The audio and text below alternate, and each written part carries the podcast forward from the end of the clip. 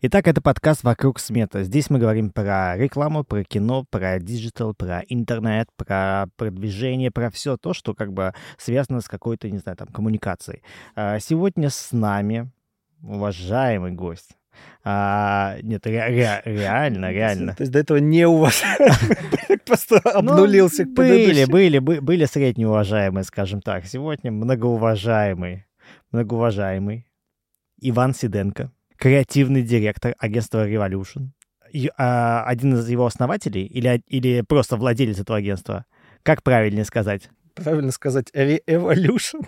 О, Вот, но просто есть агентство Revolution, э, которое я очень люблю, уважаю, не имея ни малейшего представления, кто это. ага. И из-за того, что мы очень много получали всяких наград, призов, э, начали по ошибке их постоянно брифовать вместо нас. Ух ты ж. Они, они, они нервничают из-за этого, потому что у них, по-моему, они BTL, что ли, каким-то занимаются, промоутерами. Они, они такие, а- они, а вы сосна, а они подсосники. Как там, березы и подберезы? Березовики. Да, да. Подсосники неплохо так э, конкурентов назвать. надо, надо записать. Основатель, э, совладелец, да, креативный директор. Это я. Агентство Re-Evolution. Да, Revolution, к сожалению. Я знаю, что ну, мы как-нибудь переназовемся когда-нибудь. Вот, но пока вот приходится иметь дело с двумя E. Там целая философия, на самом деле, есть. Она сейчас как никогда стала актуальной, поэтому там два E. Ну, потому что это ответ на письмо, как бы, да? Нет, э, это изначально логотип, там вот два E, они друг напротив друга. Одно Е — это человечек, э, вот так, такой E, а м, а второе — это медведь. Вот, и идея была в том, что это русский медведь-диджитал, то есть изначально в России, казалось бы, нет абсолютно никакого диджитала, потому что интернет-маркетинг изобрели не у нас. Вот, и нам, так сказать, свет Прометея, вот эти клюющие печени из Запада привезли маркетинг, рекламу, и вот это все, интернет провели заодно. И идея была в том, что вот э, цивилизованный западный диджитал, он встречает такой вот русский характер медвежий. И вот они вступают в диалог. Это было уже на тот момент, когда у нас а, наши потрясающие стартаперы запустили копии всех западных ныне запрещенных сайтов. Вот, и э, на меня очень большое впечатление произвело. У нас был один из первых, по клиентов из Великобритании, из Шотландии девушка прилетела, диджитал-директор э, большой м, виски-компании. И она такая говорит, а у вас... Это нельзя, наверное, слово называть. А у вас вот такая вот синяя соцсеть, э, у нас она в России, ой, в смысле, у нас она на Западе, она очень такая распространенная, она вообще не элитарная, это вот для всякого плебса. Почему вы к ней так по-специфически относитесь? Вот, и в этот момент наступило осознание, что действительно очень сильно отличается не ментальность и не менталитет, а тот, э, как говорил Герцен, по-моему, русский путь, которым идет э, русский диджитал. Поэтому вот появилось такое название. То есть это как бы re-эволюция. Это эволюция, которая произошла вообще заново, потому что у нас абсолютно, по идее, другая инфраструктура с точки зрения диджитал, с точки зрения коммуникации, с точки зрения ментальности. Вот. Э, Но, тем не менее, нам все равно раньше приходилось находить диалог с Западом. Это все идет с крепостного права еще. Да, естественно. Крепостное право влияет на наше э, отношение к социальным сетям. Да, сейчас это называется Мета. time spent в агентствах. А еще с нами сегодня Саша, э, наш продакшн-директор «Громких рыб». Э, Сегодня все-таки чувствовалась необходимость, чтобы было как не два картавых человека на этом подкасте. Да, слава богу, не картавый, но я очень быстро говорю, поэтому я... В вашей, в вашей компании тоже. Да, поэтому вс- тяжело слушать будет подкаст этот однозначно. Ну, естественно, мы будем м- много букв на слово Revi Evolution. Еще какие-то. Как раз отпал вопрос, почему агентство полного цикла и медведя после истории про Да, да, название. Да, да, там абсолютно все вокруг этих медведей крутится. Вот, мы их даже дарили. У нас огромный был склад э, с плюшевыми такими фиолетовыми медведями. Сине... Сине-маджентовые они были. А, да, вот на самом деле, вот мы думали, когда готовились к подкасту, спраш- ну, думали, что означает медведь. И это был восьмой вопрос в нашем списке, но ты ответил на него уже. А, а как думаешь, вот э, то, что про медведя, это постоянно спрашивают, это прикольная фишка, или постоянно спрашивают и уже немножко бесит? Всем рассказывают про медведя. Да, абсолютно тут нет никакой фишки, просто сразу было понимание, что нужен какой-то маскот, потому что когда мы начинали, были вот эти вот, э, как их называют сейчас, фруктовые агентства абсолютно одинаковые. Виноград, там, я не знаю, нектарин, персик какой-нибудь. Вот. И, а параллельно было агентство, вроде оно даже еще живое, с баранами, вот это вот Печески. И так как у меня профильное образование, то первое, что я сделал, я сделал большую карту позиционирования всех агентств расписал, где сильные и слабые стороны, где запоминающиеся, не запоминающиеся. И так мы поняли, что нужен, точнее, я так понял, что нужен маскот. Но на самом деле он не является никакой фишкой, он не ассоциируется, потому что, к сожалению, у нас настолько заметная идея, что нас в основном по идеям знают, а не по медведю. Uh, у меня сразу два вопросика. Первый очень короткий. Uh, ты же из РУДН. Ты закончил РУДН, да? Закончил, да. Uh, какое было образование, что ты решил распределить по, по позиционированию? А, ну, у меня, как обычно бывает вот в этом удачном афроамериканском мире, а, у меня два образования, то есть это, во-первых... Нет, это был короткий вопрос. Ну ладно, рассказывай. Короче, маркетинг э, и переводчик с английского. Дополнительное образование переводчик с английского. Ну, там диплом дают, так что два диплома. Я ну, тоже, у меня ну, тоже такая тема. Якобы она, не знаю, как она работает, но по-английски я до сих пор что-то могу сказать. И второй вопрос. А, расскажи, как началось ваше агентство. Давай вот э, для тех слушателей, которые как бы не слышали ничего пока про Re-Evolution или слышали, но неправильно произносили в своей голове, как я, например. А, как началось ваше агентство? Сколько вам лет, где вы сейчас находитесь и кто ваши клиенты? Сам презентация, моя любимая часть. а, ну, короче, на самом деле агентство было изначально никому неизвестное и называлось абсолютно пошлым а, названием а, All Stars, это все звезды. Там была очень смешная история. Она заключалась в том, что мы открывали в свое время, в свое время это, я не знаю, какой-нибудь десятый, наверное, год. Мы открывали два агентства. Одно очень многое времени потратил на то, чтобы придумать логотип, а, название, позиционирование, сайт. А, оно называлось Skylight очень модное название. Skylight — это такая хренота, которая на крыше вот это вот окно, которое светит, архитектурное. Ну, такой нейминг из десятых годов. Skylight. Ну, наверное, наверное. I don't know. Вот. А, соответственно, второй назывался All Stars. Это вообще было просто попавшееся название. И так как я очень любил... Эм, Доту? Нет, доту я не любил. Ага. Вот. Доту Старс просто. Не-не-не-не, я в этом, в Q3 второе место по СНГ занимал как-то. Вот, ну ладно. А, Q3 да, ты понял, что это? Да. Q3, Quake 3. Естественно. Quake 3 Arena, да, да, Rocket да. Jump. Rocket Jump. Короче, мы как-то вообще в сторону ушли.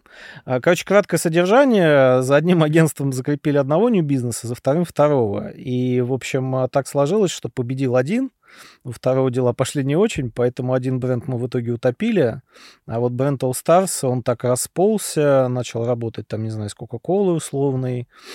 Там много достаточно было самых различных клиентов. Sun Bev, сейчас они уже не знаю, как называется, пивной такой корабль из всякого Клинского, Сибирской короны и так далее и тому подобное. Вот. И в 2014 примерно году пошли не очень дела у нас с точки зрения, а мы тогда занимались ивентами, спонсорскими стратегиями, классическим полевым промо, и все, что с этим связано, как-то не очень у нас вот пошли дела с этим промо-направлением, и мы решили полностью перезагрузиться и перейти как бы в social media. Вот. И, соответственно, social media, извините. Вот миди это такие маленькие вот эти вот, которые в море плавают. И, соответственно, а, нужно было какое-то новое название, новое позиционирование. А на самом деле так сложилось, что вот это вот название Re-Evolution, оно лежало уже пару лет в столе, потому что мы планировали его с нашими старшими партнерами, которых уже сейчас нет с нами, вот, и запускать как раз Digital Social Media, но это как-то не произошло, бренд остался, и так совпало, что мы в этот момент выиграли очень большой тендер для замечательной компании Мегафон, с которой мы потом порядка 7 или 8 лет работали, и с Мегафоном, и с Йотой. Вот, и нужно как-то было освежить позиционирование, потому что на тот момент All Stars исключительно, я говорю, вот с промо ассоциировался, плюс это было такое no-name агентство, его никто не знал. И вот мы как бы переименовались. Э, по сути, второй клиент это был как раз Мегафон, первый это был Перно Рикар, он достался к нам от э, старого бренда All Stars. И Перно Рикар у нас тоже, по-моему, порядка трех или четырех брендов было. И так совпало, что я в этот момент перешел э, на должность, э, назовем это так, креативного директора, потому что до этого я был директором клиентского сервиса. Вот. Э, но мне очень сильно не нравилось, как наш креатив работает, поэтому я решил, что лучший способ защиты — это нападение, и, в общем-то, возглавил. Вот.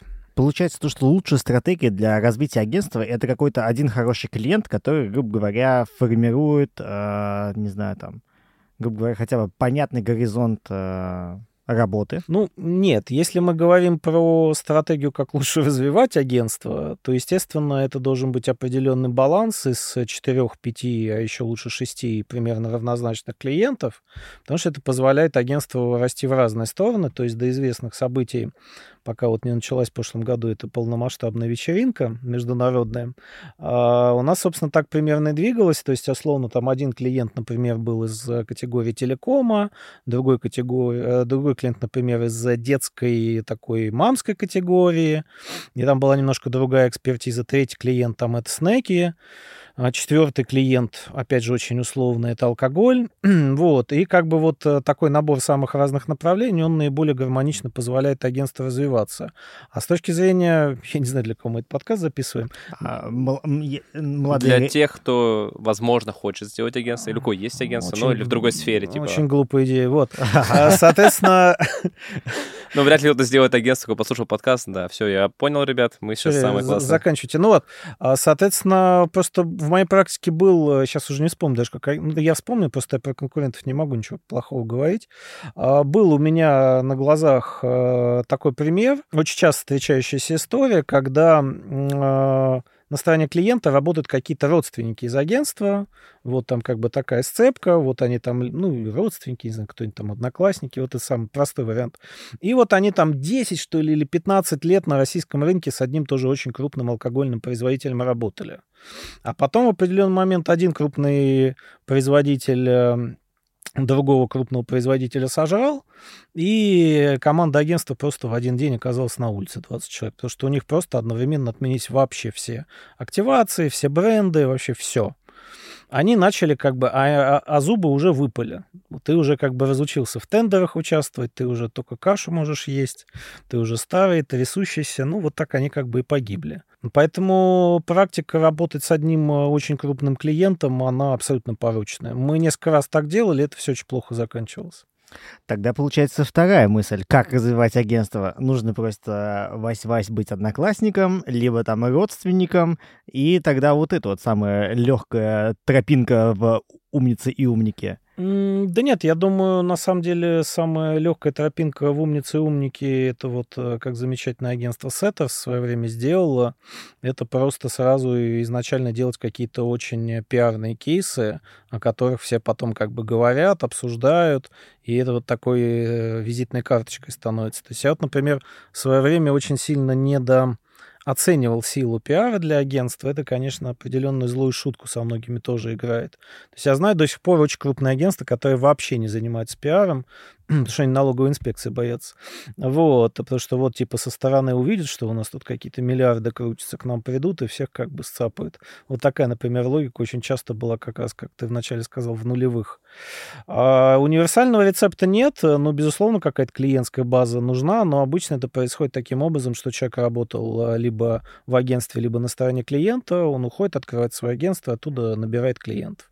То есть я за время, пока у меня было агентство, а, самое первое агентство вообще в седьмом году открыл, э, то есть э, уже скоро 20 лет, боже мой. Вот, э, то есть за это время человек, наверное, 8 вот так вот у нас уходило и какие-то свои агентства делали. Почти все разорились. У меня вот вопросик возник. Я вот услышал, что много клиентов, которые работали 8, там 3, 4, 5, 10 лет. Интересно, получается, вы со многими клиентами в долгую прям работаете? Ну, конечно.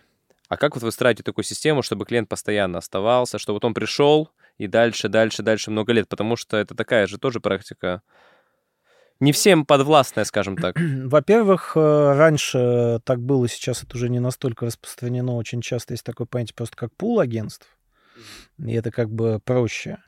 А во-вторых, э, единственный раз, когда я был на Канском фестивале и ходил на лекции, а, в каком-то занюханном зале. Там, по-моему, глобальный маркетинг-директор Манделес или Манделис, всем забываю, как название этого клиента, а, она рассказывала, вот самая-самая маленькая лекция была, то есть там на основной сцене был Лурид, который от рака печени умирал, и дети пяти лет, которые на гитаре играли, а вот там где-то в комнатухе женщина умные вещи говорила. Она говорила, самое главное, это как бы взаимоотношения с клиентами, и это главное не только для агентства, а для клиента, потому что с точки зрения, например, креативного того же агентства, ты такое количество времени тратишь на то, чтобы найти взаимопонимание, понять, как все работает, как все защищать, как проталкивать наверх руководство. Это очень важный вопрос как бы при работе со сложными компаниями, мы в основном сложные делаем. И здесь, конечно, на самом деле, мне кажется, клиенту даже банально невыгодно очень часто менять агентство. Я сейчас говорю, даже не говорю про финансовую сторону вопроса,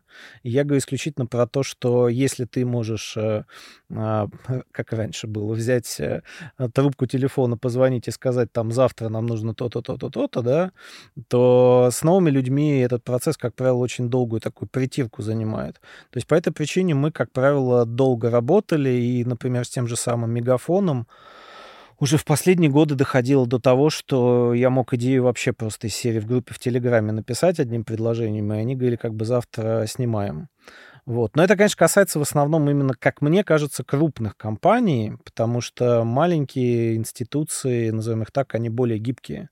То есть они могут себе это позволить, они могут попробовать э, поискать э, свежую кровь. А вот если мы говорим про каких-то мастодонтов, то есть вот у нас был Ростелеком, у нас был Мегафон, у нас была Кока-Кола, вот такие ребята как бы, ну реально у них процесс адаптации потом нового агентства до полугода может занимать, и очень часто они потом все назад возвращаются. Ну вот, допустим, про Мегафон тоже вопросик. Вот э, когда участвуешь в тендере Мегафона, это очень сложный тендер, если честно. Вот э, по, документа, э, по документации, по регламентации, по тому, чтобы, так, так сказать, правильные условия обозначить, как с тобой работать. Не знаю даже, что хотел сказать. Ты наверное, хотел сказать, что у них очень сложные условия, типа что, сложно... Что больно вам было? Ну, я не знаю, просто... Свои какие-то продавить туда.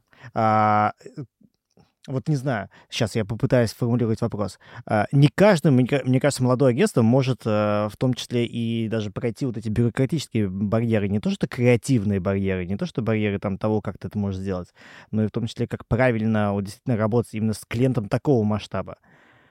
Потому что это все равно, что как бы плыть на э, сабборде и плыть на гондоле. А, я не знаю просто, как прокомментировать, но а, я на самом деле, когда я был молодым развивающимся организмом, агентством, я тоже думал, что типа, что за фигня, почему все настолько бюрократизировано, но на самом деле это все абсолютно оправдано, потому что это выглядит со стороны новых людей, как будто это все очень сильно бюрократизировано, это все неправильно, но по факту это все равно дает результат потому что Ростелекому, Мегафону, не знаю, ВКонтакте каком-нибудь, с которым мы тоже работаем, или там, я не знаю, каким МТС, предположим, или Теле2, им нужно агентство, которое должно быть изначально готово к тому, что будет много таких процедур. Вот, им нужно агентство, которое готово как бы вот настолько во все эти материалы вгрызаться. И первый раз, когда мы в таком тендере участвовали, мы, конечно, тоже умирали от обилия этого всего, но потом а, после долгих рассуждений я понял, что ну а какой смысл им брать агентство, которое там условно на ИП на какое-то зарегистрировано? С ним потом просто больше будет проблем. Кассовые разрывы какие-то начнутся. Или у них персонал будет не хватать. Вот. Хотя то, про что мы говорим, это не настолько большой тендер был, чтобы там с такой бюрократией устраивать. Ну вот смотри, э, тоже опять-таки, мне кажется, вот диджитал — это специфика, когда у тебя такая много такой вот такой вот игры, такой вот а, как это назвать? Такая вот, а, помните, в Тетрисе была такая вот, ты вот так вот хоп-хоп-хоп, а, так вот, э, мани- мани- маневренности. Ну, маневренности. Да-да-да. А, это на самом деле тяжело. Мне кажется, играть с большими брендами в такую маневренность, в диджитал идти, там, не знаю, там, вести SMM, это, это сложно. Есть такая у меня теория, возможно, потому что это просто искривление моей психики, потому что я люблю другую сферу. Ну, тут надо, наверное, начинать с того, что в 23 году в social медиа в принципе все очень плохо. Поэтому мы как бы из social медиа, в общем, пару лет назад начали уходить. С точки зрения маневренности, не маневренности, Ну, у больших брендов, у больших компаний, как правило, часто происходит какое-то крючкотворство.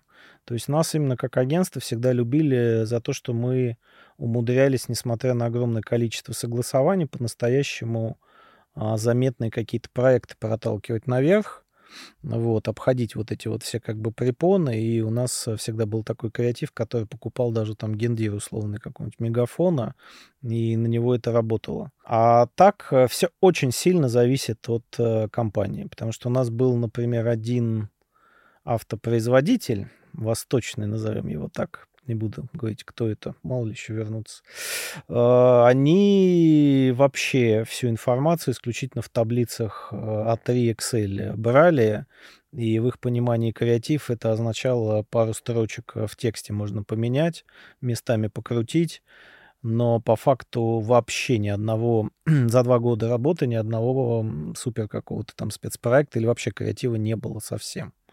Вот. А для сравнения, например, практически без бюджета мы работали с замечательным брендом УАЗ.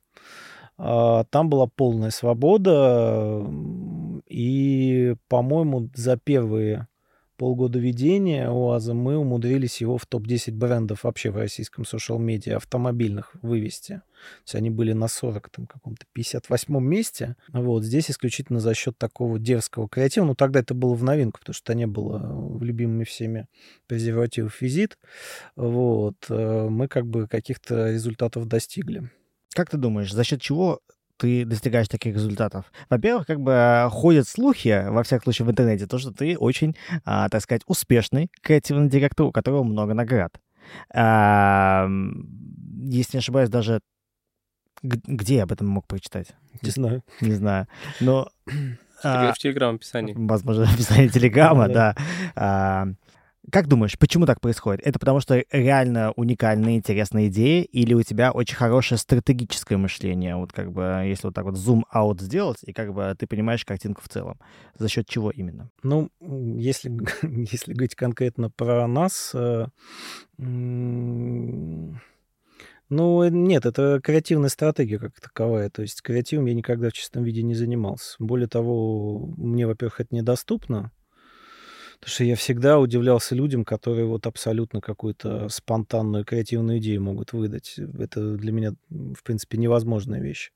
Э, нет, э, это исключительно работа именно как креативная стратегия. То есть какими бы безумными, а у нас абсолютно безумные идеи бывают, а, не казались, они все, как правило, построены на том, что уже либо было, либо это как стратегически обосновано, и мы знаем, что это сработает. То есть э, у нас эм, в отличие от достаточно большого количества агентств, из 9 а, точнее, из 10 идей 9, как правило, работают. Даже если они звучат абсолютно дико. То есть вот, например, э, до того, как тут вся эта а, фестиваль и пиршество радости произошли, мы, например, самый большой на планете QR-код а, сделали, и даже нас зарегистрировали в книге рекордов Гиннесса. Вот. То есть, казалось бы, как это вообще можно клиенту продать. Услышал такую суть, что часто наши идеи после, после множества итераций все равно получается проталкивать классные идеи. Вот есть такой момент, что после какого-то определенного количества итераций, когда клиентам просит что-то, что тебе не нравится, ты, у тебя просто опускаются руки, ты говоришь, ладно, все, как бы лишь бы сейчас уже это утвердили, что ли, там, или отвязались, или что-то еще, потому что у тебя уже просто сил нету объяснять, когда вы на разных волнах как будто бы едете. То есть вы принесли креатив, вам он нравится. Клиент дает свои правки, и он начинает вертеться куда-то и уходить не в то русло, куда бы ты хотел. И после какой-то определенной итерации ты просто начинаешь терять мотивацию к этой идее, которая изначально тебе очень сильно нравилась. Как вот эту мотивацию не потерять? Потому что я услышал, что в диалоге как будто бы вы эту мотивацию не теряете, то есть сохраняете. Получается сохранять энтузиазм до конца. Во-первых, вам вообще, наверное, исходя из ваших некоммерческих роликов, в принципе, тяжело достаточно с клиентами явки идти утверждать. Вот. А если по сути вопроса отвечать, эм, ну, у нас обычно было распределение, просто мы его, опять же, повторюсь, сейчас по понятным причинам потеряли. У нас было всегда 70 на 30, э, то есть 30% это откровенного шлака, 70% это какие-то вот супер-пупер сверхкреативные идеи, я практически не сталкивался с историей, что мы изначально какую-то суперкреативную идею как бы топили. То есть обычно это когда в целом идея такая средненькая, она просто становится совсем никакой из-за количества итераций. Поэтому ответ такой, у нас просто изначально процент э, достаточно высокий классных идей, и более того, мы умеем а, плохое слово, но тем не менее заражать э, энтузиазмом клиента, и очень часто они сами начинают наши идеи проталкивать. То есть вот сейчас пример, э, не знаю, выиграем мы или проиграем, мне, в принципе, это без разницы. А, но вот сейчас, например, был у нас тендер э, на 10 агентств, когда узнал, честно говоря, мне как-то не по себе стал. И мы самыми первыми презентовались, и там самая первая идея, она была ну, как бы это правильно сформулировать. В общем, это такая идея, когда ты знаешь, что другие агентства просто не принесут, потому что это вот прям совсем странные вещи. И они говорят, что они вот все потом 10 агентств слушали, и они не могли никак от этой первой идеи избавиться в голове, с ней сравнивали, говорили, блин, ну это, конечно, не так круто. Вот. А так, ну, это, скорее всего, харизма, и это умение правильно как бы построить отношения с клиентом и в целом убеждать его то, что нужно делать именно так. А с этим были очень большие проблемы, когда мы начинающие агентства были, потому что все смотрели на наши идеи, крутили пальцем у виска и говорили, ну, это какая-то просто дичь вообще неадекватная. Вот. А спустя пять лет э, мы начали брать идеи, которые мы пять лет назад э, приносили, с ними ходить, и все говорили, о, ну вы же известное агентство, тут можно делать, мы вам доверяем. Вот. А по поводу команды это очень сложный вопрос, потому что у меня, например, э, команда, ну вот просто с нескольких клиентов пару раз увольнялась, и если нет возможности ее переключать на другие проекты, то сделать практически ничего нельзя, потому что есть действительно вот это вот поток неадекватной креативной рутины, и с этим бороться, ну, практически нереально. Ну да, вот это как, собственно, вопрос, что люди, да, выгорают. Но у нас, кстати, на самом деле со временем тоже вот правильно сказали, что со временем пришел вот этот процесс. Сначала нам казалось, блин, они говорят что-то не то, а потом мы поняли, что мы же все вместе здесь и начали просто думать, как бы нам повернуть это так, чтобы и нам было хорошо, и им было хорошо, и как почему они такой комментарий говорят. Начали отталкиваться не от того, что они говорят, а почему, возможно, они это сказали. И начали так вот перекручивать, и в процессе начали ловить те самые нотки, и где-то, может, даже не менять идеи. Они сказали комментарии, мы как-то так ловко обернули эту мысль, сказали им что-то, и они согласились итоге, а, да, мы не хотели, оказывается. Так, мы хотели вот это, но сказали вот это. Тяжело, возможно, объяснил. Ну, то есть они сказали что-то, но на самом деле э, там была завуалирована совершенно другая суть. И надо было ее расковырять, скажем так. Сейчас диалоги Тарантино этот монолог напоминает. А потом этот чувак пошел к тому чуваку, и, короче, я ему выстрелил в лицо. Никогда не делай, как этот чувак, иначе получится то, как я сделал вот с тем чуваком. Да, ну по итогу я хотел сказать, что иногда за словами кроется совсем другое, что люди хотели сказать. Ну, если ты это да, откопаешь, это если ты это откопаешь, эту суть, что они хотели сказать на самом деле, то тогда получится нивелировать все эти комментарии и вещи, которые тебе не нравились. Это мне напоминает, да, вот как раз у Тарантино там был диалог про Топ Ган, где он рассказывает истинный смысл фильма. Но так как у нас сейчас вышел а, закон, запрещающий это обсуждать, то я не буду говорить, в чем истинный смысл фильма «Топ Ган» с точки зрения Квентина Тарантино. Просто поищите это видео. Я поищу. Мне стало интересно. У меня вопрос. Вот сегодня понедельник. Что есть твой понедельник? Расскажи, пожалуйста, а, во сколько он у тебя начинается, а, что у тебя происходит до работы, как обычно выглядит рабочий понедельник и чем он завершается. Кажется, сложный вопрос, на который вообще не знаю, как отвечать. Э, у меня ничем понедельник от пятницы не отличается, потому что плюс-минус э, у нас э, все дни достаточно сбалансированы. Если отвечать на то, что у меня в целом происходит, ну, как минимум, во сколько ты просыпаешься? Чтобы я всегда бы... поздно очень просыпаюсь, потому что я э, специально сделал э, себе агентство для того, чтобы я мог поспать. Так, То есть я на работу практически никогда раньше, чем 12, наверное, не попадаю, если только нету каких-нибудь там активных э, съемок. Хотя я, опять же, человек не, не вашей категории, я съемки не люблю. То есть у меня, в принципе, есть теория, что как бы вся эта история, она себя немножко изжила. Вот. А с точки зрения того, как день построен, ну, в основном я просто сижу и большую часть дня какие-то идеи придумываю, а за мной люди записывают. То есть это вот так вот примерно работает. Реализацией я не очень часто занимаюсь, потому что, как правило, у нас всегда open source истории, что это означает? Это означает, что мы некую канву прорабатываем, в рамках нее уже происходит так называемый, как раньше было популярно, management, то есть мы привлекаем талантливых людей, которые в это встраиваются, и дальше в процессе вот этого взаимодействия, как правило, появляется что-то классное, какой-то продукт, потому что я в целом не считаю, что, например, там нормальное креативное агентство, они должны быть талантливы с точки зрения, предположим, сценариев. Потому что есть люди, которые всю жизнь занимаются сценариями или там написанием диалогов. И держать инхаус такого человека, который вот будет сидеть и писать там, как я не знаю, пулицеровский лауреат, это просто необоснованная роскошь. Наша задача создать такие условия, чтобы пулицеровскому лауреату, вот, или как в нашем случае там, кто у нас там был? А, лауреат премии, не знаю, большая книга. Вот чтобы ему было это интересно написать для нас сценарий. Вот. А так, э, ну и день, собственно, заканчивается где-нибудь там а, в 7-8. Иногда, но это сейчас уже скорее происходит, приходится какими-то нудными вещами заниматься. Но так как я из э, клиентского сервиса, то для меня нет э, сложности, там, я не знаю, сметы какие-то посмотреть, проверить или тайминги. То есть мне, в принципе, весь агентский цикл доступен. А сколько человек у вас сейчас получается в агентстве? И кто есть э, часть вашего агентства, которая как бы остается? И вот кто, э, кто вот эти вот talents, которые к вам обычно приходят? А, может быть, кто-то хочет с вами поработать? Э, возможно ли это? Какой-нибудь там maker?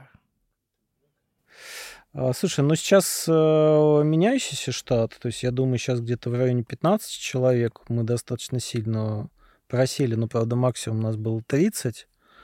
Вот. А в основном это, конечно, клиентский сервис. Ну, практически весь креатив мы сейчас делаем внутри, то есть э, на аутсорс мы ничего не отдаем. Очень сильно у нас сейчас сокращение произошло social media, потому что как бы там действительно был большой штат, который вот сидели это все писали. А по поводу того, как с нами поработать, я, честно говоря, очень сильно сомневаюсь, что с, с нами кому-то прям вот интересно поработать. А, мы, как правило, сами выходим а, на людей, и это абсолютно разные вещи могут быть. То есть, э, начиная от э, людей, которые поля распахивают, заканчивая каких-нибудь профессиональных пилотов команды Mercedes, которые там до 300 км в час могут разогнаться.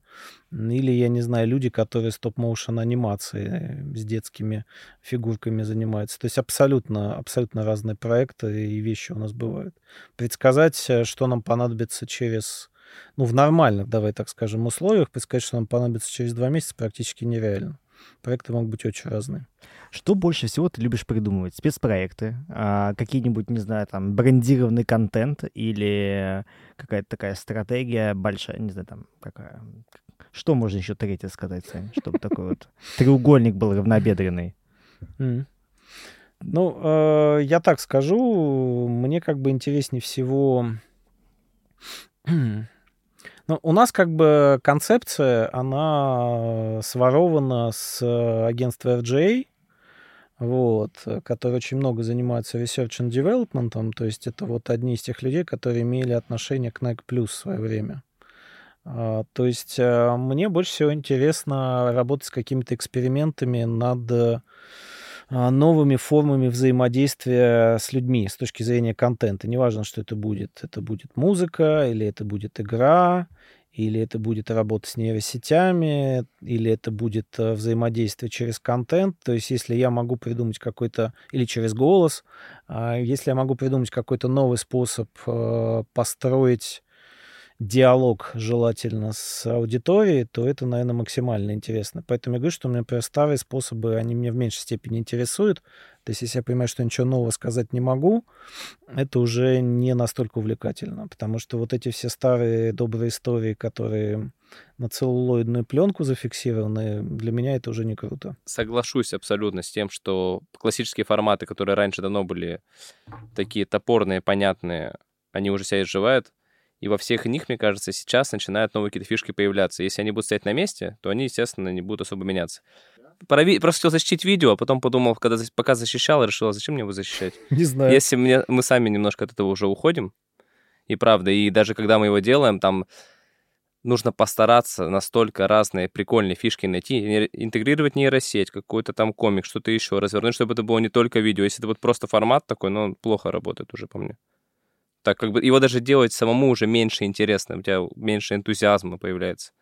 А может быть, работает просто работает просто медийка, количество упоминаний, когда ты просто говоришь бренд, бренд, бренд, бренд, показываешь вот бренд, вот бренд. Может быть, это работает все вот так? на самом ну, деле. да, работает, естественно. Все очень примитивно. Мне казалось, мы говорим про интерес внутренний. Ну, мне так казалось, я хотел ну, сказать смотрите, про внутренний интерес. Есть, э, не, если нас слушают люди, которые занимаются рекламой, ни для кого не секрет, что есть исследование, что креативная коммуникация, она повышает примерно на 70% а эффективность а, восприятия сообщения. Это означает, что примерно на 70% тебе нужно меньше медийки влить.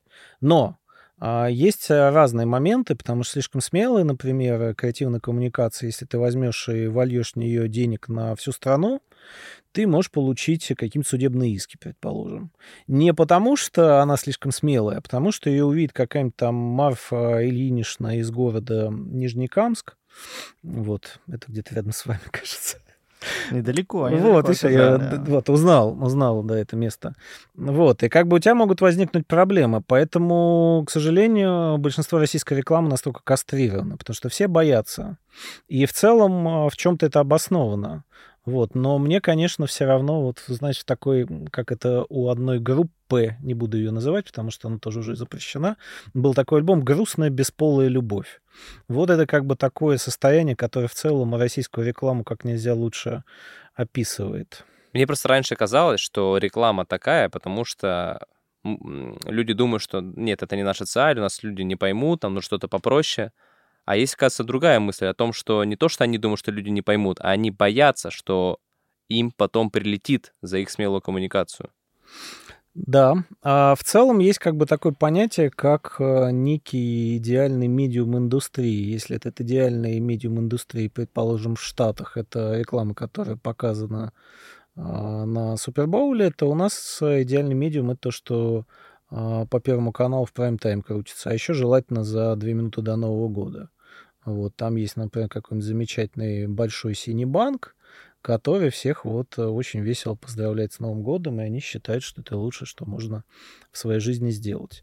Или вот, например, недавно от одного зеленого банка я видел замечательную рекламу к Дню России, куда было влито что-то 140, что ли, миллионов рублей на съемку, на, да, на продакшн mm-hmm. ролика. Ну, я как бы понимаю, куда это было влито, потому что там действительно были съемки в каком-то энном количестве городов, и заметно, что там много итераций, много постпродакшена, но проблема в том, что абсолютно аналогичная реклама за столько же денег снятая, но для Супербоула, потому что я думаю, что в среднем ролики Супербоула где-то, ну, по старому курсу, от 2 миллионов долларов начинаются, более-менее приличные.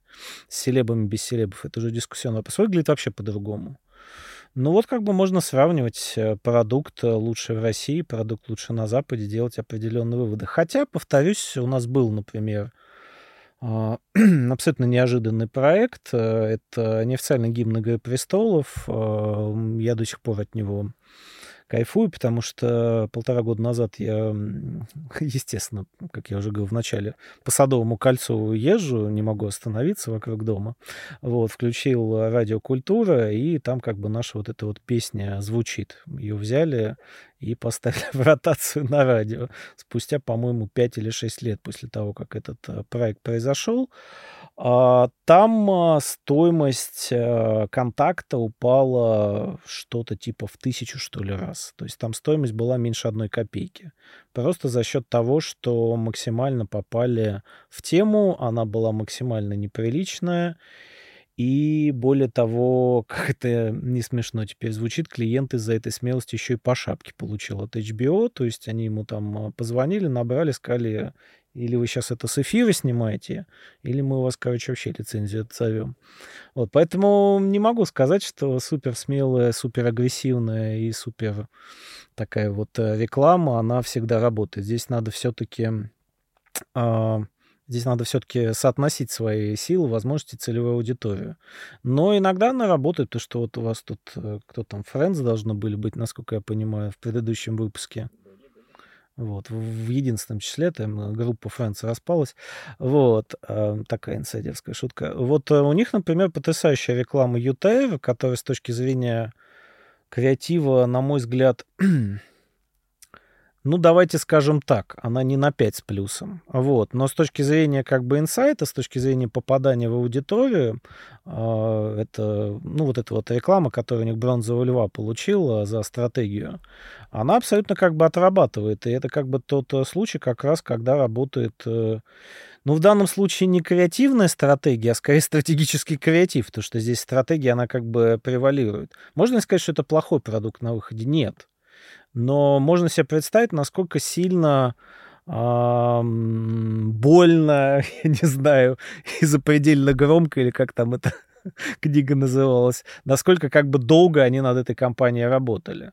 Потому что она неординарная не за счет идеи, а за счет того, что ты вот это все смотришь и думаешь, да, это вот прям как в жизни, я действительно чувствую, э, извините за это слово, инсайт, а, то есть э, я его вот прям ощущаю. Ну, если вы помните, там реклама по поводу того, что люди летят домой. Что там свои... тебя ждут дома? Где... Да, да, тебя ждут дома, там в панельках, а не в каком-то там Нью-Йорке. Это абсолютно был out of clutter история с точки зрения рекламы. Потому что обычно в рекламе авиакомпании показывают какие-то острова, я не знаю, условно Элвиса Пресли, который в море купается. Ты не ждешь, что там будет какая-то вот такая серая фиговина. И за счет этого, да, это очень круто, это очень сильно впечатление производит. Креативно ли это? На мой взгляд, не настолько, но оно работает, и оно работает на всех. И кому бы ты не показал эту рекламу, любой практически человек в России скажет, да, это круто, я понимаю, мне это близко, пожалуй, я пойду закажу билеты. Поэтому здесь вот э, разные вещи есть. Еще один момент, э, чтобы я уже добил эту историю со стратегией. У меня есть любимая книжка, обязательно ее почитайте, если вы ее не читали. Это парень, который был э, сопродюсером фильма «Безумцы». Это сериал про рекламное агентство, вы все помните, 50-е. Он как раз э, в Америке жил и руководил рекламным агентством, когда рекламная индустрия в том виде, в котором она сейчас есть, она зарождалась, и он вот как раз рассказывал, как там появились вот это вот понятие креативной пары, вот, э, называлась от тех э, замечательных ребят, которые... Книжка называлась от тех замечательных ребят, которые подарили нам Перл Харбор. Вот. Это слоган, который он предлагал для Panasonic, когда они выходили на американский рынок в 50-е. А, так вот, а, там была очень интересная мысль. Там была мысль о том, что поймать правильный инсайт — это примерно то же самое, что ночью в джунглях под проливным дождем с ножом охотиться на дикого кабана. То есть это вот э, насколько тяжело правильно найти вот эту вот э, правильную историю, которая попадет в твою аудиторию. Ну вот, да, я хотел завершить эту мысль. А я буду продолжать эту мысль. Давай, да. А вот э, про это, про рекламу UTR от Friends. Это как раз можно точно назвать хорошей рекламой, абсолютно, вообще без вопросов. То есть, да, она может быть, там, креатив не самый высокий, ну, не, она не, супер, не сверхкреативная, но она классная. А я говорю про рекламы, которые вот абсолютно у них и реализация плохая, и креатив плохой, но они почему-то есть. И от крупных брендов, и от мастодонтов. Они просто эти рядовые, проходные, постоянно абсолютно беззубые, вот как бесполые, просто чтобы были. Ну, я думаю, здесь э, ключевая проблема — это образование на стороне клиента. То есть это проблема не агентств, это проблема в том, что индустрия в России очень молодая. Она, к сожалению, по западным меркам да и, ну нет, ну в первую очередь, наверное, по западным меркам она еще недостаточно образованная. Текущая ситуация на нее абсолютно на пользу не влияет. И я застал, например, тот момент, когда был определенный слом в индустрии, когда совсем такие советские люди уходили, назовем это так, на покой, приходили чуть более смелые бренд-менеджеры, они хотели попробовать что-то более классное, но все равно, конечно, есть вот эта вот история, что люди из э, трех идей как правило, покупают так, которое что называется safety. Есть такое правило, очень большое количество правил, э, как тендеры выигрывать. Так вот, есть, например, такое правило, которое говорит о том, что всегда приноси три идеи. Вот, одна должна быть супер проходной, а вторая милая, забавная, смешная, третья должна быть абсолютно отлетевшая, поехавшая, неадекватная, сумасшедшая. А все на третьей идее поржут, посмеются, тебя запомнят и в итоге купят первую. Вот, вот, например, так. Или, например, то, что всегда надо презентоваться третьим в тендере. Еще говорят, надо презентоваться после обеда. Не обязательно. Но главное не сразу до, потому что все будут спешить, чтобы поскорее свалить и уже слушать не будут. И первыми тоже никогда нельзя презентоваться, или последними. Ну, вы любите тендеры. А, тендеры — это как бы ваш конек, мне кажется, потому что мне, мне кажется, ну, я опять-таки вот э, и про стратегию сейчас скажу, с точки зрения креатива, а, ты, мне кажется, хорошо придумываешь такие вот стратегический креатив. Скажем, ну, скажем так вот, ага, э, нейросети Русского музея, а, новая технология, вот контрастный клиент, то, что музей как бы и нейросети, классическое искусство и современное, то есть там самый большой QR-код, а, так что надо сделать технология, как, как какая-то новая медиа. Ну, если говорить про русский музей, там, конечно, вообще не, а, анекдотическая история была. Вот, но если вкратце, то там не было тендера, это была инициативная идея. Вот, и мы ее приносили, по-моему, сразу по-моему, четырем крупным клиентам мы ее приносили, но в итоге у нас как бы какое-то взаимопонимание только с ВК произошло. Потому, я думаю, основная причина в том, что там достаточно молодая команда, которая не боится какие-то смелые вещи реализовывать. Потому что, если честно, я в России не видел успешных кейсов про нейросети ни одного. То есть я видел, а, ну, я могу похвалить, например, кейс с Эпикой у замечательного агентства Dada, вот. Но это не про нейросети кейс. Это просто вот очередная история, нейросеть сделала что-то. А иметь смелость э, дать возможность э, наживую на блин, у нас там, короче, полмиллиона сгенерированных изображений, то есть дать э, практически без постмодерации полмиллиона вот это его генерировать и делать это в лайве, так просто еще никто не делал. Более того, есть ощущение, что в мире не особо много таких вещей было. Вот. А отвечая про тендеры, ну да, конечно, мы любим в них участвовать, приглашайте.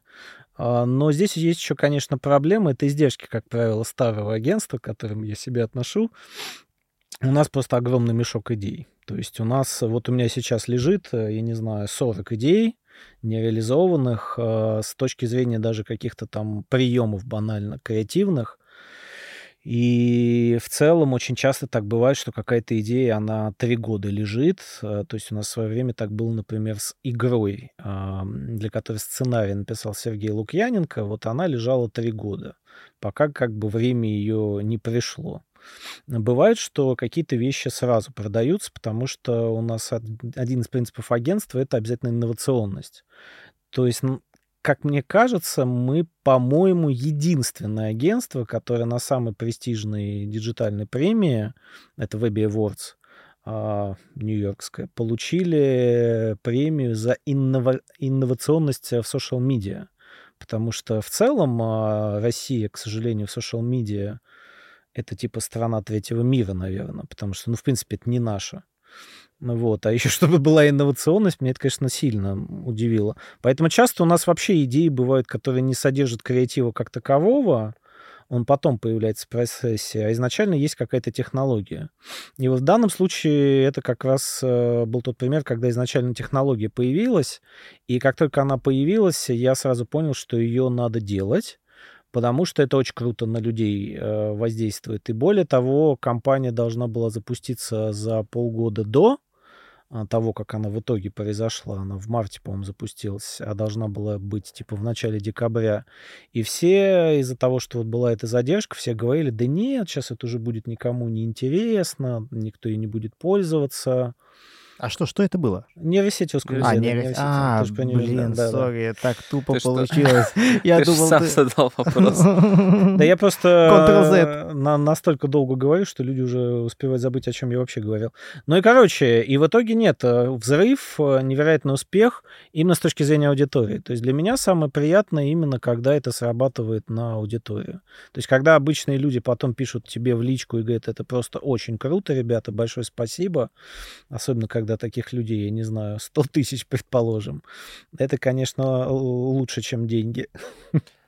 Вот тут такой вопрос. Я правильно же понял, что эту идею придумали, и потом пошли по клиентам и начали им напрямую предлагать, ребят, у нас есть вот такая классная, прикольная идея, не знаю, там на каком она этапе уже была, и... Ну, она была на, на этапе механики. Ну, То типа есть, вот да, да, да, да. Под да. вас можно там покрутить. Мы можем эту технологию использовать, потому что, ну, у нас где-то порядка если в целом говорить э, свою недолгую креативную жизнь, потому что я креативным директором, в принципе, лет 8, наверное, работаю, то у нас где-то ну, не у нас в данном случае, ладно, у меня, потому что это разные бренды агентств, я не на одно агентство работал.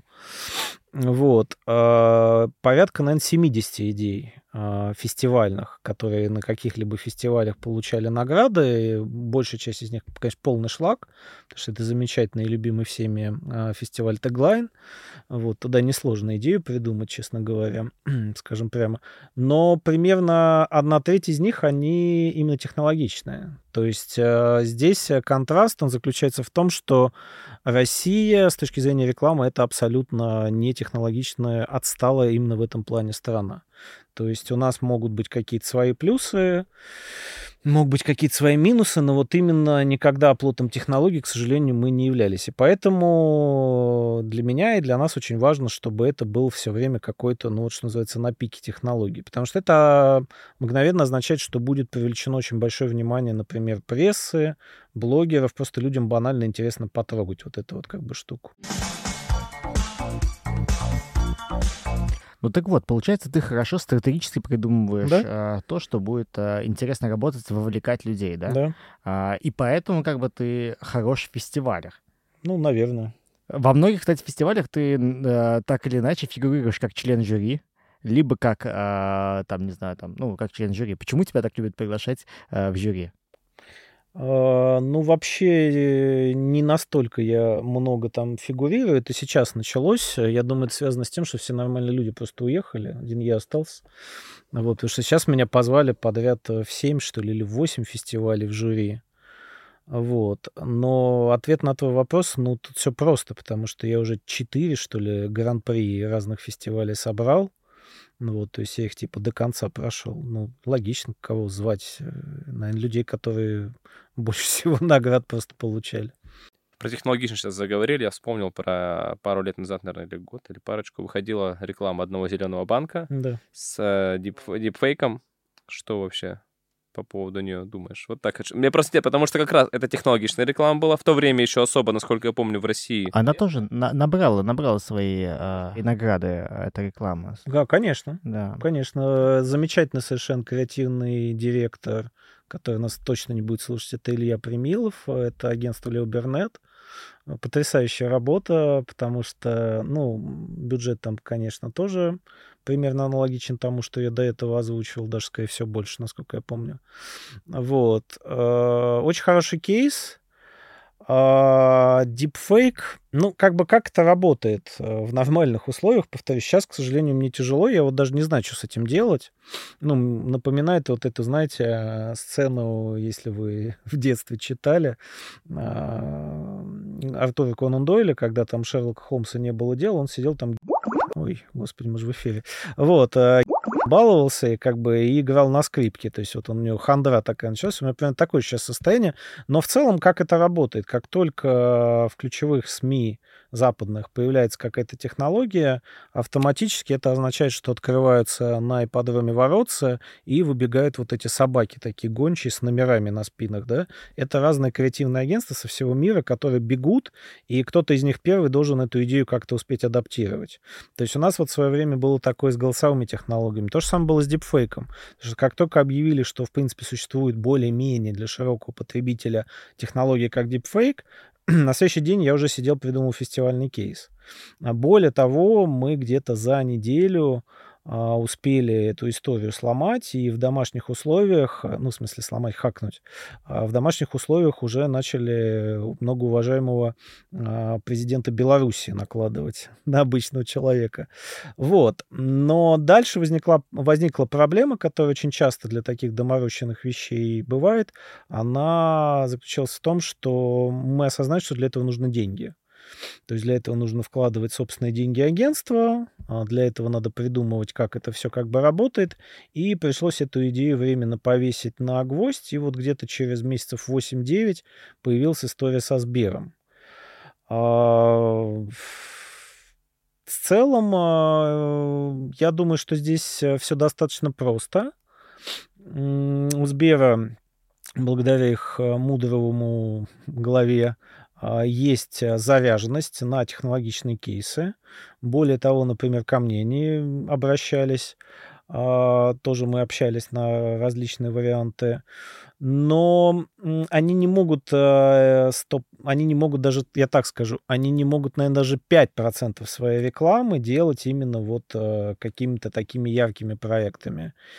И тут огромное количество проблем с этим взаимосвязанных. Я думаю, что, наверное, частично они могли бы это решить, если бы они сделали in-house production, как сделал Яндекс. У них сразу очень сильно вырос уровень креатива, как сделал Apple. А Apple, я напоминаю, вообще все призы забирает э, в вашей как раз любимой категории в Каннах. А как делает огромное количество технологичных компаний. Но они, к сожалению, пока так не сделали. Вот. Этот кейс, конечно, ну, абсолютно заслуга а, Лео Бернета, которые пришли с этой технологией, которые нашли подрядчиков, которые по тем временам достаточно качественно этот дипфейк сделали. А, на мой взгляд, очень красивый твист с пересечением со старой советской вот этой вот э, комедией. Там, конечно, есть, безусловно, недоработки, которые все мгновенно в комментариях на составе умудрились написать, но это лирика. Вот. А, а так, я думаю, основная проблема в том, что ну, действительно нет э, ни у клиентов, ни у агентств ресурса для того, чтобы каждый проект так делать. У нас был, было одно время, вот как раз мы сегодня про одного и того же клиента сегодня говорим, это Мегафон. Одно время у нас был как бы карт-бланш, и у нас получалось 10 в ряд сделать фестивальных проектов. Это очень сильно, конечно, выматывает, это очень тяжело, но вот как бы планка у нас в свое время была достигнута. То есть у нас одно время был план, что мы вот делаем 10 очень ярких заметных кейсов в год, и мы ее какое-то время держали. Потом, конечно, после того, как начала происходить смена клиентов, это стало очень сложно делать. А, вот такой вот вопрос. А, получается, у тебя 4 гран-при э, рекламных фестивалей, ты сказал. А, можешь ли ты, ну, рассказать, какие это были кейсы? Если там вкратце можно, я понимаю, конечно, все они такие достаточно большие. И еще один вопрос. Какие есть очевидные плюсы участия в фестивалях и неочевидные плюсы? про которые так сходу не подумаешь, но вот на самом деле они есть, и это тоже важно. Ну, я в целом для начала, наверное, скажу. Мы вообще изначально не были никогда фестивальным агентством. Это уже, наверное, в процессе так сложилось. И более того, я могу сказать, что большое количество агентств в принципе или принципиально не участвует в фестивалях. Это тоже абсолютно нормально, потому что для агентства, как для коммерческой организации, как правило, большее значение имеет прибыль, а не творчество какое-то. Фестиваль — это все-таки около творческий формат, и это вот такой фильм, известный фильм «Иллюзия обмана». Это первый как бы момент, который важно очень отметить. То есть если вы никогда не выигрывали ничего и не получали, и ничего, ничего с вами такого не происходило, это не означает, что а, вы жизнь а, зря прожили в агентстве или на стороне клиентов, это как бы никакого значения не имеет, особенно с точки зрения клиента, если у вас там, например, я не знаю, долю по Нильсону какую-нибудь получилось зацапать. Кстати, один из самых наших эффективных кейсов, когда мы, по-моему, с помощью Pringles э, отожрали долю у злейшего конкурента э, на 3 или на 4 процента от всего российского рынка, он был достаточно ненаграждаемый, и никто не верил в результаты, вот, несмотря на то, что мы вот как бы везде это все пытались доказывать и так далее. Но, отвечая на вопрос, значит, 4 гран-при — это гран-при Серебряного Меркурия, Сильвер Меркурий, а, это Гран-при Perspectum Awards, а, это Гран-при Mix Russia Awards, и это Гран-при Национальная премия бизнес-коммуникаций. Вот. Долго я практиковал, чтобы это словосочетание запомнить. Это два кейса, на самом деле. А, формально считается, что это в Маркоме, а я, к сожалению, формально отношусь к так называемой категории Маркома. То есть это, ну, как вы знаете, в АКАРе, Ассоциация коммуникационных агентств России, там есть четыре, по-моему, или пять категорий. Вот одна, самая старшая, это вот креатив классический, который предыдущий гость подкаста должен был представлять. Вот. Потом есть э, категория вторая, это Марком. Она считается такой более рутинной. Есть категория диджитальная, уже совсем все не очень. Вот. И дальше уже идут некреативные категории, типа там медийки, например. Вот. Они пытались сделать социальную рекламу, но, по-моему, она в итоге один год только просуществовала. Мы там, кстати, по-моему, третье место занимали. А, два кейса. Соответственно, первый кейс — это «Дельфин», «Ладони». Это как раз творческий проект, но это абсолютно была альтруистическая история потому что во времена ковида у нас э, скопились э, деньжата на коммерческом проекте. У нас был э, музыкальный лейбл, назывался он Live Система. Это, соответственно, мы с агентством EMG в партнерстве сделали очень большой проект, который офлайн фестивали и офлайн интеграция брендов, это сразу несколько клиентов было, а, вывели в онлайн. Мы это сделали максимально быстро, то есть вот только ковид начался, у нас уже через две недели был э, концерт э, на кухне у одного из известных а, рэперов, а ныне иноагентов. Вот. И у нас э, накопился достаточно большой запас прибыли, а, и мы решили, что раз вот мы так э, нажились на самоизоляции, то нужно помочь тем, кто от этой самоизоляции больше всего пострадал. Взяли свои деньги и на эти деньги сделали благотворительный проект с дельфином. Это был проект, который собирал деньги врачам, а, пострадавшим от, э, умершим от ковида, но который государство не признавало таким. А, это был очень э, грустный момент, потому что это вот был такой момент перепутья, когда был э, принят закон о фейках о коронавирусе, и когда любое упоминание вот этой вот теме о врачей, которым не поставили этот диагноз, он как бы купировался большим штрафом в СМИ. Вот. И единственный способ, на наш взгляд, привлечь э, внимание к этой проблеме было как раз подойти к этому по-творчески. И благодаря этому появился сингл, это песня «Дельфина», а, клип тоже с дельфином, «Вечный лайф», так называемый. Это был как «Вечный огонь», только для врачей. Это клип дельфина, который круглосуточно крутился на YouTube, но а, с каждой ротацией там показывались имена, новые имена погибших врачей. И он как бы автоматически являлся источником донатов. То есть подразумевалось, что это убеждало людей как бы донатить. И четвертая история, которая там тоже произошла, это была история с пластинками на легких. Мы обошли несколько клиник э, московских, которые делали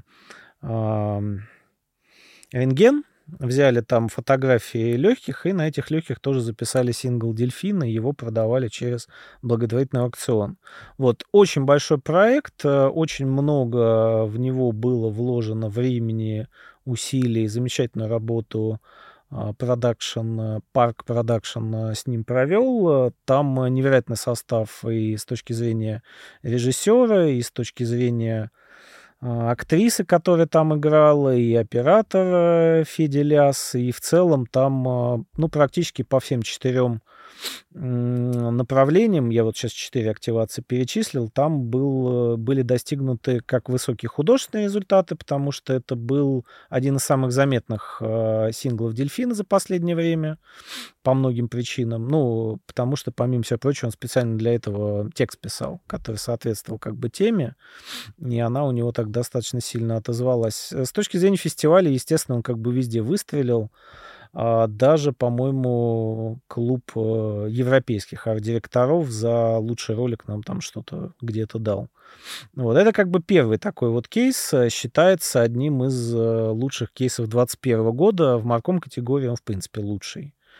А второй кейс, он больше бизнесовый, он больше, как это сейчас называется, ESG, и он абсолютно из другой категории. Но, как я уже сказал, я стараюсь не делать вообще одинаковых проектов, потому что это просто неинтересно. Это кейс Devel Don't Drop. Из названия следует, что главный клиент — это жевательная резинка. Don't Drop. Да, именно. А, соответственно, и второй там клиент была пятерочка. Соответственно, это проект про первые на территории СНГ, наверное, кроссовки, которые сделаны из жевательной резинки. То есть мы собирали пережеванную жовку в пятерочках и в специальных пунктах сбора, и из нее делали кроссовки. То есть действительно выяснилось, что на основе жевательной резинки можно производить подошвы. Это один и тот же состав, более того, вот прям даже было видно, то есть можно было понюхать кроссовки, они пахли жевательной резинкой, и там был большой проект, который был скорее про продажи, про эффективность, э, но он ударил одновременно сразу по многим вещам. Во-первых, потому что это социальная проблема, потому что жвачка — это второй после пластика, и на это никто не обращает внимания, это второй после пластика источник загрязнения вообще на планете Земля. Вот. Собственно, сама история была достаточно творческая, креативная, потому что никто до этого не додумался делать из жвачки кроссовки. Хотя потом, на, кажется, на Red Apple, что меня зачмырили и сказали, а вы знаете, что в 2018 году значит, где-то там в Милане кто-то сделал какие-то кроссовки, вам не стыдно, что вы эту идею у них своровали? Я говорю, а вы знаете, что я эту идею, собственно, в том же самом а, в 18-19 защитил клиента, а потом она на три года на полку легла, и ее просто реализовали только в 22-м финально. Вот. Э, вот как бы такой большой проект, но он помимо этого очень много НПБК, это вообще национальная премия бизнес-коммуникации, это вообще премия не про креатив, а про эффективность. Он очень много как раз за эффективность набрал, потому что это хорошо повлияло на продажи. Более того, бренд в данном случае сумел качественно присоседиться и попасть попасть в экологическую повестку, потому что это кейс, который работал на поколение Z, а для Z, как мы все прекрасно знаем, очень важна вот эта вот социальная ответственность и вообще вот э, такое вот ответственное отношение ну, слушай, ну это, мне кажется, вот реально, действительно, ты очень стратегически подходишь к креативу. Я видел этот кейс, и я вот помню, у меня было такое ощущение, как будто, вот, не знаю, когда приходишь такой вот а, бар с очень хорошими коктейлями, где там очень грамотно продумали каждый ингредиент. И вот здесь вот, вот так вот сделали из такой вот э, бокальчика, и вот добавили капельку чего-то такого, что дома сами сделали из дистиллированного спирта. Э, и вот тебе получается вкусный многогранный коктейль. Э, ваши креативы похожи на это. А, согласен ты с этим или нет? Почему? Ну, с одной стороны, может быть, а, нет, я, это ни в коем случае не минус. Это как бы плюс. Это, это, это круто. Это круто, когда так получается. А, я бы хотел бы так, так же многогранно придумывать а, идеи, которые как бы работают во многих сферах. Но вот такой вот комментарий. Что вы скажете? Поэтому вот, коллеги. Давайте назначим конфкол вот, э, соберем, значит, э, общее мнение, и потом сделаем еще четыре креативных ревью. После этого мы придем к какому-то единому решению. Ну вот такой фидбэк. Ты с ним согласен или, э, кажется, немножко не принимаешь его? Да нет, ну ты просто повторил то, что я сам про себя сказал. Хотя я почему-то считаюсь типа одним из самых креативных э, людей в этой индустрии, но, повторюсь, мне как бы больше стратегическая история действительно. Ну, это же тоже креатив. То есть мы же говорим, мы же я говорим страт, э, стратегию, мы же говорим просто стратегический креатив. По сути, как бы такое общее что-то. То есть, по сути, если так вот просто абстрагированно сказать, кроссовка, ой, э, кроссовки, у которой сделаны из переработанных жвачек, звучит так, что половина людей, ну, не половина, большинство, большое количество людей в мире даже подумать не могло бы вообще о таком. Поэтому для них это креативно. И, наверное, если мы так в общем смысле срезать возьмем слово «креатив», то это как раз креативная идея. Ну, мне в плане данного кейса жалко, что, конечно, где-то половина не была реализована, потому что там был достаточно, ну, вопрос как раз у нас в начале, опять же, звучал, э, вот этого, когда мы начали по поводу фестиваля. Потому что почему эти кейсы, они получили гран-при, как многие говорят, потому что я своровал у кого-то эту идею. Вот, они гран-при получили, потому что они были изначально сконструированы, смоделированы так, чтобы попасть э, в максимальное количество категорий на фестивалях. Потому что когда ты участвуешь в фестивалях, нужна фестивальная стратегия. Очень важно как бы понять, куда ты идешь, зачем ты идешь, что ты хочешь получить, какие то результаты хочешь получить от этих кейсов. И как бы участвуя, с, по-моему, с 2012 года, вот у меня первая какая-то там бронза была в 2012 году на Серебряном Меркурии, а, с 2012 года участвуя в фестивалях, я, в принципе, понимаю, как а, сделать кейс, который гарантированно получит большое количество наград. В принципе, я понимаю даже, как из плохого кейса можно что-то попробовать до условных шартов хотя бы дотянуть. Вот тут как раз был вопрос про кейсы. Ой, про вообще про фестивали, точнее. Очевидный плюс участия в фестивале понятно. Если ты выигрываешь награды, ты их показываешь, тебя после этого куда-то зовут. Но мы тут обсуждали, что какое-то количество агентств принципиально не участвует в фестивалях, или для агентств главная прибыль.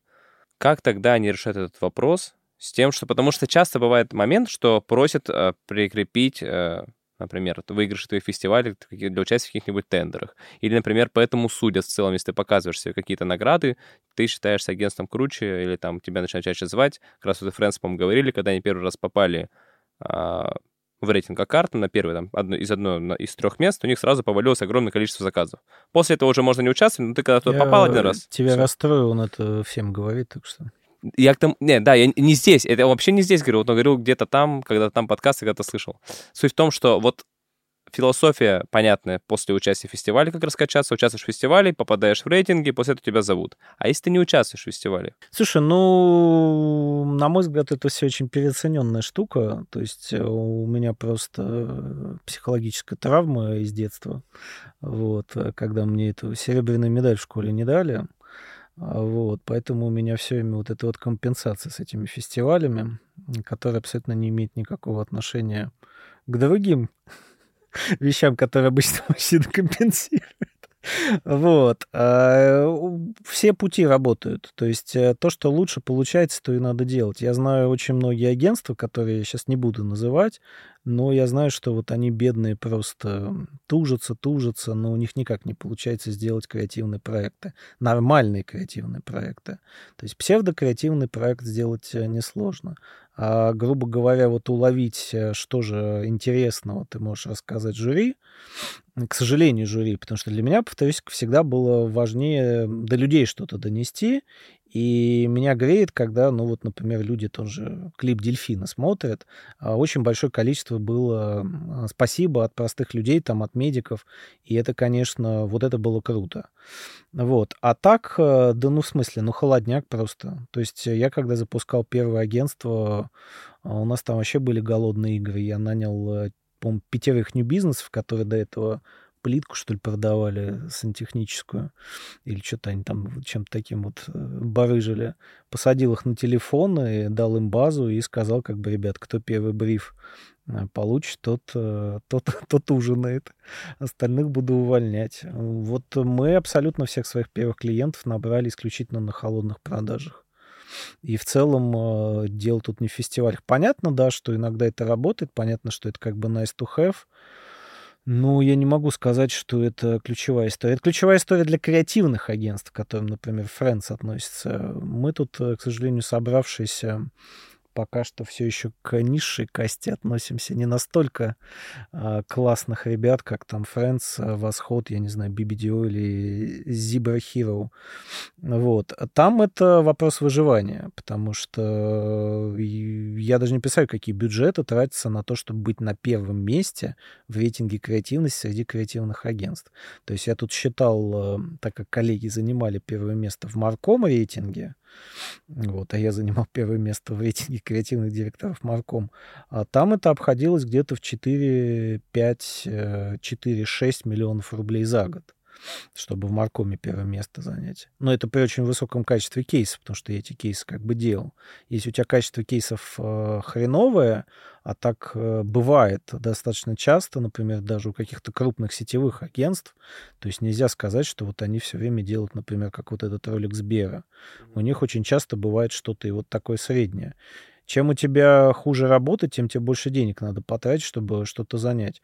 В креативном рейтинге я просто не представляю, сколько они денег тратят на подачу. Ну, 10, наверное, миллионов. Я, вот примерно так. То есть, когда мы говорим про цифры 4, там, 5, 6, 10 миллионов, мы имеем в виду, сколько тратить денег на оформление, на подачу всех этих кейсов на разные фестивали. Я То думаю, есть... большая часть на подаче, потому что само по себе оформление, оно очень часто заложено в бюджете, и в целом, если агентство с клиентом планирует сделать что-то крутое, то это заложено. В принципе, я знаю, что сейчас последние пару-тройку лет очень часто агентства сразу с клиентом а, обсуждают, что это надо в бюджет закладывать, если планируют, что из этого как бы будет кейс. Мы таким а, тоже страдали, но не могу сказать, что мы вот прям какие-то фантастические оттуда цифры получали, но мы первое место и не занимали, потому что у нас немножко не тот вес все же а, на рынке. А так да, но это очень ориентировочные цифры. Сейчас они упали, потому что в целом упал фестивальный уровень, и в два раза сократилось количество фестивалей. Вот такой вот вопрос. А, по поводу так сказать, реализации вот этих вот нестандартных идей. Да. То есть зачастую, на самом деле, когда ты предлагаешь эту идею, потом же надо менеджерить процесс того, чтобы она была э, реализована. И как, как правильно посчитать, вот, грубо говоря, там, сколько вам, вашему агентству потребуется, ну, грубо говоря, человека часов на то, чтобы сделать э, идею с QR-кодом в поле, а, сколько потребуется работы какого-то продюсера вашего агентства, чтобы чтобы записать пластинки, обойдя все вот эти московские, не знаю, там, МРТшницы. МРТшницы. А, слушай, ну, то, что касается э, социальных проектов, их э, принято делать за бесплатно, поэтому здесь как бы таймспенд, как правило, не считается. Вот, то есть мы за свой счет это делали, поэтому очень большое количество людей на проекте просто бесплатно были задействованы. А что касается в целом, ну, это обратная сторона медали, потому что меня за это всегда ненавидели и аккаунты, и продюсеры, потому что говорили, опять придумали какую-то космическую херню, а нам теперь сидеть и придумывать, как бы, где это поле найти, как его распахать, а, сколько нужно ком- комбайнеров, а, как это вообще снимать, как мы со всем этим будем в Лондон подаваться, где а, книга рекордов Гиннесса находится. Вот. Но, с другой стороны, это достаточно часто неплохой способ заработать, потому что никто не понимает, сколько это стоит. А с точки зрения как это посчитать, да ну, как обычно, ты это считаешь, просто примерно прикидываешь. В целом у нас, э, насколько я помню, проблем с реализацией почти ни разу не было. Один раз у нас был форс-мажор э, на одном из таких проектов, но это абсолютно не было никак связано ни с нашей работой, э, и никак не было связано с работой, там, например, продюсеров. Это просто вот стечение каких-то обстоятельств. Но зато остальные там 40 проектов, в общем-то, успешно прошли. Вот тут вопрос.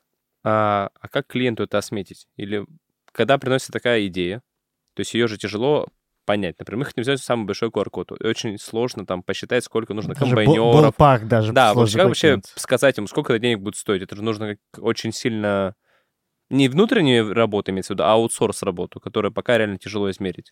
Слушай, Или вы потом ну, это считаете? Обычно мы просто разговариваем о каких-то рамках, которые доступны клиенту, и дальше уже в эти рамки пытаемся уложить. То есть, к сожалению, я не сталкивался с жирными временами, например, как э, на кейсе, вы его наверняка не знаете, Мегафейсос. А, то есть э, это единственный в истории России гран-при канских львов, который был у российского агентства. Вот. Это кейс, который был э, в Сочи 2014. А, огромные кинетические экраны размером с пятиэтажный дом. По слухам, я как бы, несмотря на то, что за соседним столом а, следил, а, сидел, следил, вот, за соседним столом сидел, когда этот проект делался, но никогда не вникал ни в сметы, ни во что-то. По слухам, там был просто какой-то дико космический бюджет, э, даже не с шестью нулями, вот, даже не с семью и не с восемью. Вот. С девятью, что ли, нулями Да, было? да, практически. Вот. Но а там была очень комплексная история, это был не креатив. То есть это была как бы, он уже был в категории инновации, поэтому это была застройка, транспортировка, плюс там еще архитектор был из Швейцарии. То есть там как бы, ну, Сочи раз в год бывает, э, в смысле в столетие, вот, олимпийский. А сейчас, конечно, уже очень давно такие проекты как бы не делаются. И даже я помню, у нас одного из клиентов был запрос, э, когда они говорили, нам нужно 100% сделать как бы канский кейс, который принесет Канны, и мы принесли идею про невозможный матч. Вот, это была идея, чтобы российская сборная сыграла с советской сборной по футболу с помощью графики, вот, и с помощью как бы телевизионной картинки. Но по тем временам, это было как раз за год до чемпионата мира по футболу в России, по тем временам мы в очень большие какие-то косты вывалились, то есть это было больше, чем там 50, наверное, миллионов рублей. Ну, потому что сделать графику более-менее нормальную, motion capture, чтобы это выглядело еще, естественно, плюс стадион нужен нормально. Ну, что, мне вам объяснять? Вот, хотя мы тут обсуждали ролики, я, в общем, называл другие суммы у других коллег, которых как бы удавалось убедить. А, и нет, они сказали, нет, мы такое количество денег в этот раз уже найти как бы не сможем. Что происходит? Э, наступает июнь, объявляют э, победителей Канских львов. Та же самая идея, невозможный матч, но в Бразилии получает 6 львов. Как вот? Это как э, изобретение радио. Нет, это, это не изобретение радио. Повторюсь, это вот как раз проблема идеи, которая касается не хаотического творчества, а креативной стратегии. Что я говорю, как только появляется какая-то технология или тренд, или какая-то общая идея, которая витает в воздухе, то мгновенно все начинают как бы ее делать. То есть вот в этом году, например, э, выиграла Титанового льва, это лучшая компания на планете, выиграла идеи, которые мы носили полтора года назад э, ребятам, которые, по-моему, переливанием крови, что ли, занимались. Ну, в общем, там они как-то с кровью работали. Вот э, абсолютно та, та же самая идея, она как бы из Новой Зеландии. Она в этом году как бы Титанового льва получила. Это абсолютно ничего не означает. А что за идея? Так э, интересно идея? Э, слушай, там была идея по поводу того, чтобы встроиться в сериалы, потому что у меня изначально была мысль, что в сериалах дофигища крови, там все какая-то расчлененка, что-то убивают, боевики. И была идея там рассказать по поводу того, как важно донорство крови что вот как бы смотрите, ну, там была идея в том, что, грубо говоря, у чувака там хлещет из руки кровь, и он рассказывает, что вот если бы я сейчас был нормальным человеком, я бы сейчас потерял 5 литров крови и там через 2 минуты умер. Вот, вы бы меня могли там типа спасти. Потому что в реальной жизни все не так, как на экране. Помогайте там донорству, сдавайте кровь. А там абсолютно та же самая идея, только со страховкой жизни. То есть они... Там сериал был по, по поводу того, что постоянно кого-то убивают, и в конце каждого каждой серии труп оживает и говорит, вот какой я дурак, что я свою жизнь не застраховал, вы также можете умереть абсолютно неожиданно, никто этого никогда не ждет. Вот. Э, тут нет э, какой-то сверхъестественной идеи, хотя, наверное, есть, раз они Титанового льва получили. Но здесь эм, а, почему меня в свое время эта идея зацепила, и я ее как бы активно предлагал даже не одному клиенту, это именно встройка в медиум, потому что сериалы сейчас э, с точки зрения бесшовной коммуникации пока что очень плохо используются. Все их как бы постоянно смотрят, но по большому счету никуда дальше какого-то стандартного продукт плейсмента до сих пор э, этот носитель не ушел. А это достаточно неплохой способ, как это можно было использовать. Вот раньше как будто бы чаще в фильмах использовали и вообще в сериалах использовали прямую рекламу. Я вот сейчас вспомнил почему-то, когда использовали, не помню, в каком фильме, Head and Shoulders рекламу прям напрямую. Сейчас как-то все такого меньше. То есть они как-то очень нативно сейчас стали интегрировать, а раньше как будто больше было такой прям рекламы-рекламы. Мне кажется, вот именно в сериалах, фильмах. Помню этот кейс, когда одной из э, компаний, которая делает круизы, дала свой один из своих лайнеров под съемку какого-то сериала. Не помню, с какого уже это там где-то. В общем, они так раскачивали свою рекламную кампанию. То есть была какая-то компания, они дают круизные лайнеры, у них было там три, они один круизный лайнер дали для съемок сериала, весь сериал там, это 80-е какие-то года, снимали на этом круизном лайнере, и потом... Э... «Титаник»? Это была бы очень крутая реклама. Вот я просто сейчас вспомнил, когда начали говорить ну, про сериал, это стало я интересно. Я начинал э, рекламу, работу в рекламе с точки зрения как раз продукт плейсмента. Мы снимали фильм с этим, с Эриком Робертсом, Майклом Мэтсоном и Дэвидом Кэрридайном, естественно, Александром Невским. Вот. Э, мы там продукт плейсмент э, водки делали, русский бриллиант. ну, я так скажу, тут очень простая история. Все то же самое, как и со всей рекламой, просто продукт плейсмент стал тоньше, потому что а, людей очень сильно начала бесить э, настолько очевидная и откровенная реклама. Поэтому продукт плейсмент, он сейчас добивается просто за счет... Э, он сейчас добивается за счет прямой рекламы. То есть в самом э, фильме, сериале это может быть не настолько очевидно, но зато это потом э, делается абсолютно по-другому, а уже когда ты видишь рекламную кампанию вокруг фильма. Ну, вот я сейчас вспомнил про фильм, сейчас просто решил добить эту ветку. А вот в «Миссии невыполнима» у них все, по-моему, машины BMW, а в «Мстителях», по-моему, все Audi. То есть это точно, про, вот про миссию невыполнима BMW точно проплаченная штука. Ну, я так скажу, если вы на экране видите любой незаклеенный логотип, это означает, что это реклама. Да. Если он заклеен, то значит э, не занесли. Раньше очень была популярная история, когда одни и те же шоты снимали с разными тачками, потом всех обходили, и кто купит. Ну, на самом деле скучная история, потому что, повторюсь, вот Product Placement, он, по сути, никуда не, ну, не пошел. То есть э, ничего интересного в этом плане не произошло. Был какой-то забавный достаточно кейс, когда Amazon э, встроил э, в сериал, по-моему, Джек Ричер, кажется, ну, они вообще там Джек Ричер э, в США любят. Это этот вот какой-то там шпион очередной, который, кстати, в свое время Том Круз, по-моему, тоже играл. Да, я сейчас помню, был фильм и сериал, да, Да-да-да, и сериал был. И, в общем, а, ты в сериале мог любой предмет купить. А, с помощью телефона, прям вот выбрать, что там тебе в кадре нравится, и прям вот купить стол, стул, я не знаю. Вот они там чуть ли не каталог Икей туда встроили. Но в целом а, тема продукт плейсмента, она, конечно, сдохла. То есть это не очень уже актуальный носитель. Вот, и, на мой взгляд, она себя, конечно, полностью не реализовала. Ну, вот, вот когда в запретграме как раз появлялись эти штуки, что предметы, на них наводишь, можно да, было цену. Да, То есть она как-то начинала, но как-то она очень велотекущая. Вот все еще так ее как-то особо и Слушай, ну это вот история как э, с VR. То есть это вот э, как замечательный господин Цукерберг, э, наш э, всемирный рептилоид, как вот он пытался всем этот э, VR впихнуть и как бы это абсолютно не пошло. И я как бы много аналитики на эту тему изучал, потому что VR появился еще в то время, когда я был там, э, я не знаю, подростком, ко мне там было 10 лет, ну, да. появился первый VR-шлем, сделанный через одно место, естественно. Но как бы оно как не пошло, так и не пошло. И все продолжают это настойчиво пихать и пытаться как бы а, погрузить нас в этого Джонни Мнемоника. Но тут проблема не а, в контенте, здесь проблема в технологии. Пока технологии не появятся, это работать просто не будет.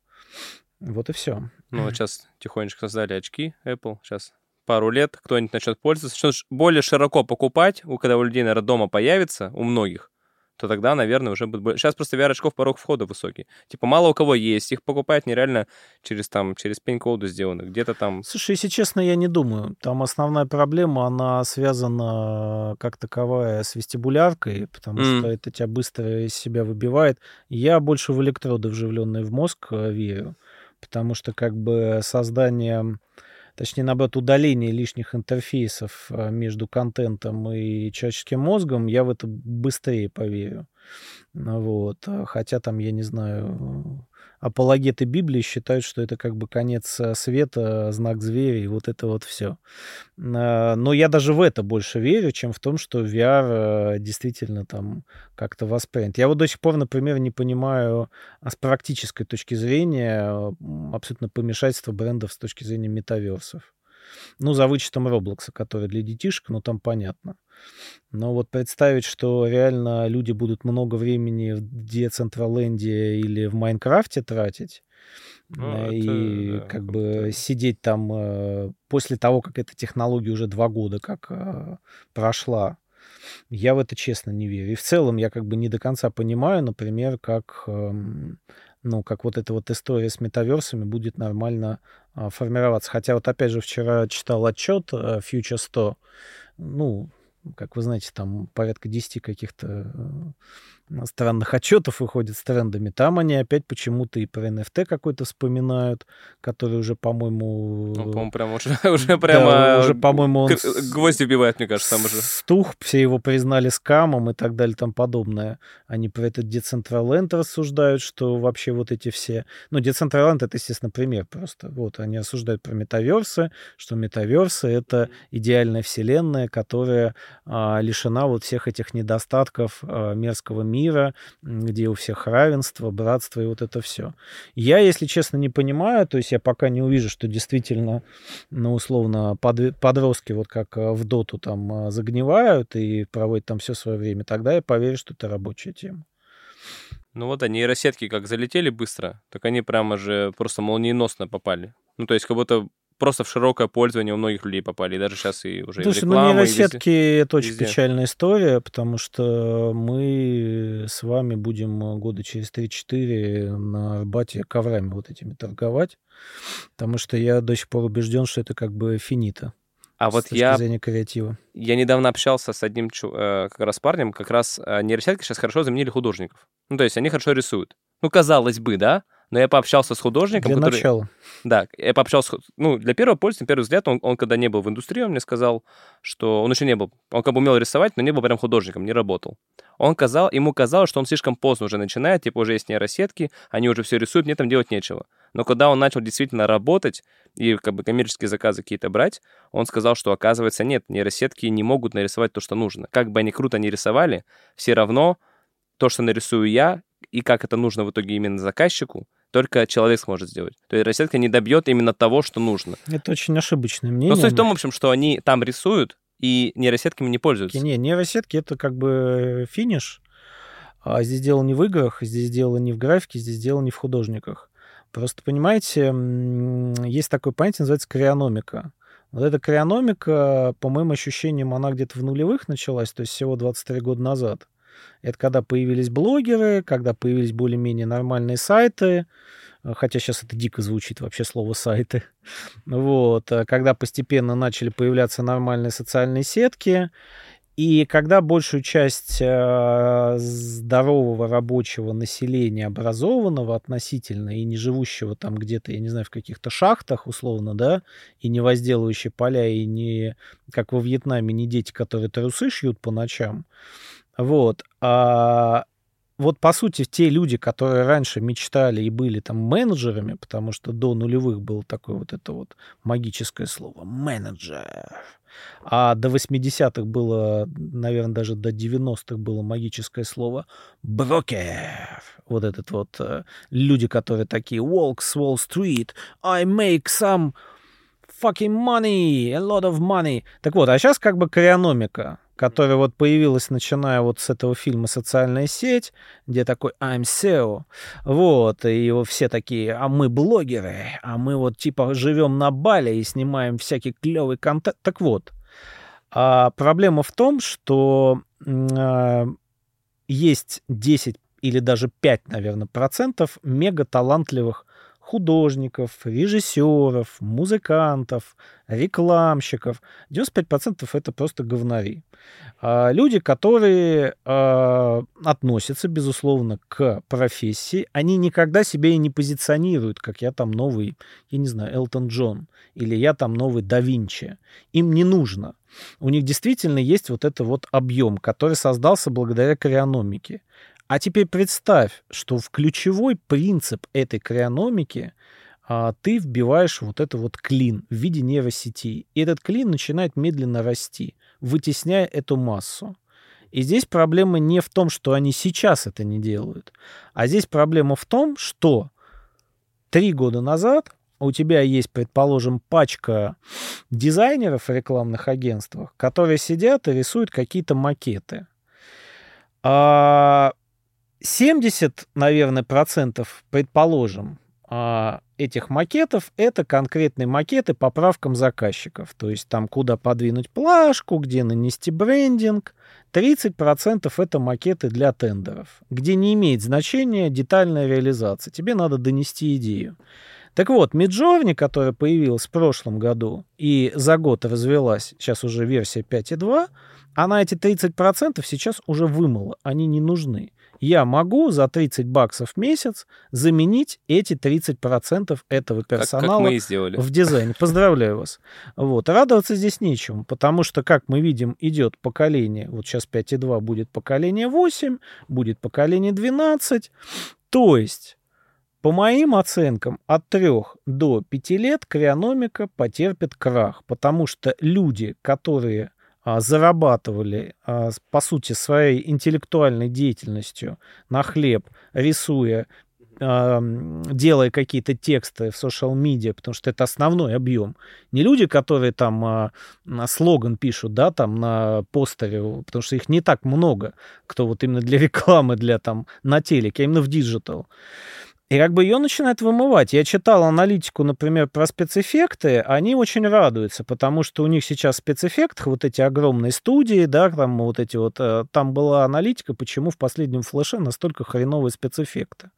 И там объяснялось очень в деталях, если будет желание, попробуйте там, а, погуглите на кинопоиске замечательная статья, которая в деталях объясняет, почему в последнем флеше и вообще в последних фильмах плохие спецэффекты, как устроена индустрия. На кинопоиске, да, просто Да, лирическое да, отступление. на кинопоиске. Вот, а, и, соответственно, они радуются. Наконец-то у нас появились нейросети, и теперь как бы у нас не будет нехватки персонала, мы их уже начали постепенно использовать.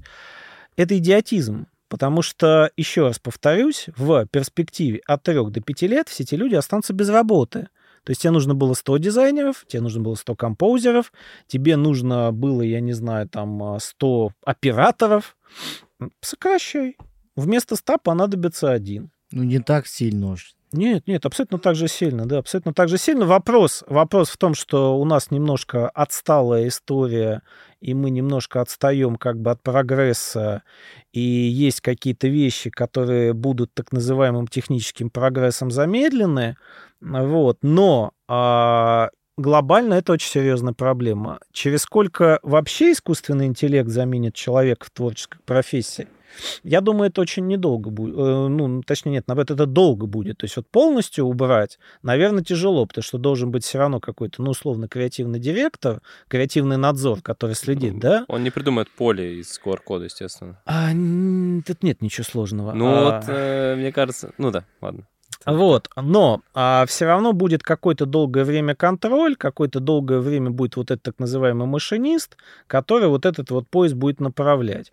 И я абсолютно не понимаю тех людей, которые радуются, говорят, что это технический прогресс, и что это сопоставимо с тем, когда, а, значит, кино стало цветным, или когда, значит, в кино появился звук. И люди, которые были немыми актерами, они потеряли работу, потому что они перестали быть востребованными. Но вы посмотрите, какое количество людей получило работу, потому что, а, привет, Ева, а, потому что они стали звукорежиссерами. Вот. А, а вот здесь я не вижу замены. То есть вот в моем технологичном мозгу я не понимаю, куда все эти люди денутся. Ну, реально я не понимаю. Я соглашусь, я, я понимаю, наверное, хочется подвести такой итог, что если бы, что сейчас, когда появляется такой пик, вот скажем так, этих э, нейросетей, и они замещают эти 30% технических дизайнеров, нужно становиться просто скилловее. То есть нужно- чем быстрее мы ставим скилловее, чем быстрее мы сможем сделать так, чтобы именно нас не заменили, тем больше вероятно, что мы именно останемся. И мы начнем там поворачивать это и пользоваться ими. К- Машинисты, правильно говорили про машинистов. Как раз мы можем стать этими машинистами, чем быстрее мы поймем, как можно стать машинистом нейросетей и использовать их себе во благо, то тем быстрее... Да не, я боюсь, что нам надо думать о том, как нам а, тру- трусы, как вьетнамским детям, надо будет шить, если честно. Потому что, еще раз повторюсь, меня очень сильно вот это вот даунгрейд беспокоит. Потому что, да, там есть действительно какие-то талантливые люди, там а, есть там какие-нибудь... Я не знаю, кто у нас там к талантливым людям относится. Ну, я не знаю. Ну, предположим, какой-нибудь н- не самый подходящий вариант, но есть условный там Баста какой-нибудь. Мгм. Вот. Но помимо Баста есть еще там огромное количество рэперов, которые вот практически никто не знает. Вот. а, Или там композиторов, или битмейкеров, да. И вот просто представим, что да, там останется Баста еще там с десяток каких-то известных людей, а все эти битмейкеры, они просто перестанут быть нужны. Вот здесь проблема. Ну да, естественно, всегда надо быть скилловее, всегда надо быть это быстро адаптировать. Естественно, в принципе, работа с нейросетками и аудио, и видео, и текстовыми, и какими там угодно, это как бы навык 2000 на мой взгляд, уже даже 22 года, но мне вот эта вся история в очень мрачных тонах рисуется, потому что у меня есть такое ощущение, что сейчас начнется обратная промышленная революция. Потому что куда всех этих людей, которые, а, как моя бабушка и дедушка говорили, дармоеды, которые ничего не делают руками, чем они все будут заниматься, мне абсолютно непонятно. Курсы на маркетплейсах продавать, ну это уже...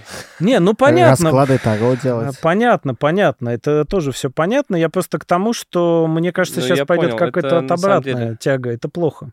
Нет, есть, да, потому что, наверное, много людей останутся без работы, потому что многие сейчас привыкли вставать в 9-10, там, работать Ну, на вот я фрилансе. И вот это- сказал, да, да, да, это все делать, а когда этого Слушай, на мой взгляд... А место... А, а, там-то тоже машинки уже делают? Там давно уже роботов туда встраивают? Ну нет, там, кстати, кстати, там оно дороже. Вот, то есть э, сборщиком на заводе больше шансов выжить, чем э, хреновым дизайнером. Это да, у меня просто как раз на заводе работает мама, и у них там станок из полуавтомат... Ну, она не собирает, естественно, но они там постоянно набирают, мне говорят, Саша, ты, у тебя же техническое образование, давай к нам технологам. А вот ты зря, кстати, можно, да, отправляться. Не, там дороже, потому что здесь ты заплатил, ну вот просто для примера, ты заплатил 30 баксов, у тебя заменила дизайнера. Угу. Вот. А, и я еще раз повторюсь, это нейросеть первого поколения, по сути. То есть это первый шаг. Я сейчас не говорю даже э, про то, что сейчас уже там что-то... Ну, то есть э, понятно, что есть антитеза. То есть многие клиенты, например, э, нам сейчас говорят, ну, это нейросеть нарисовала. Вот я такой, ну ничего страшного, подождите. Еще полгода, и вы уже не заметите, что это нейросеть нарисовал. Так, ну у нас время подходит к концу. Мне да? вот действительно жалко прерывать э, эту... На самом деле, вот это да, это лайфхак, кто-то будет слушать, это встраивать нейросетки, раскадровки, все просто полетели в Миджорни. Очень быстро. Ну, нам повезло, что мы, бы, что мы как бутиковое агентство у нас э, особо не было. Мы так называем себя бутиковым агентством, если вдруг нам нравится. А, не было особо дизайнера, который это рисовал, мы как бы заказывали, то сейчас как бы мы это стали делать круче и сами. То есть просто наш ардир, просто он это все делает, и это занимает он меньше времени, и не надо никому ничего объяснять, он сразу делает как надо, и это выглядит супер, ну, лучше. То есть мы теперь надо искать референсы, какие-то картинки, ты берешь, задаешь ТЗ, и это, и это уже презентовать даже легче, потому что люди понимают, ага, это будет примерно вот так.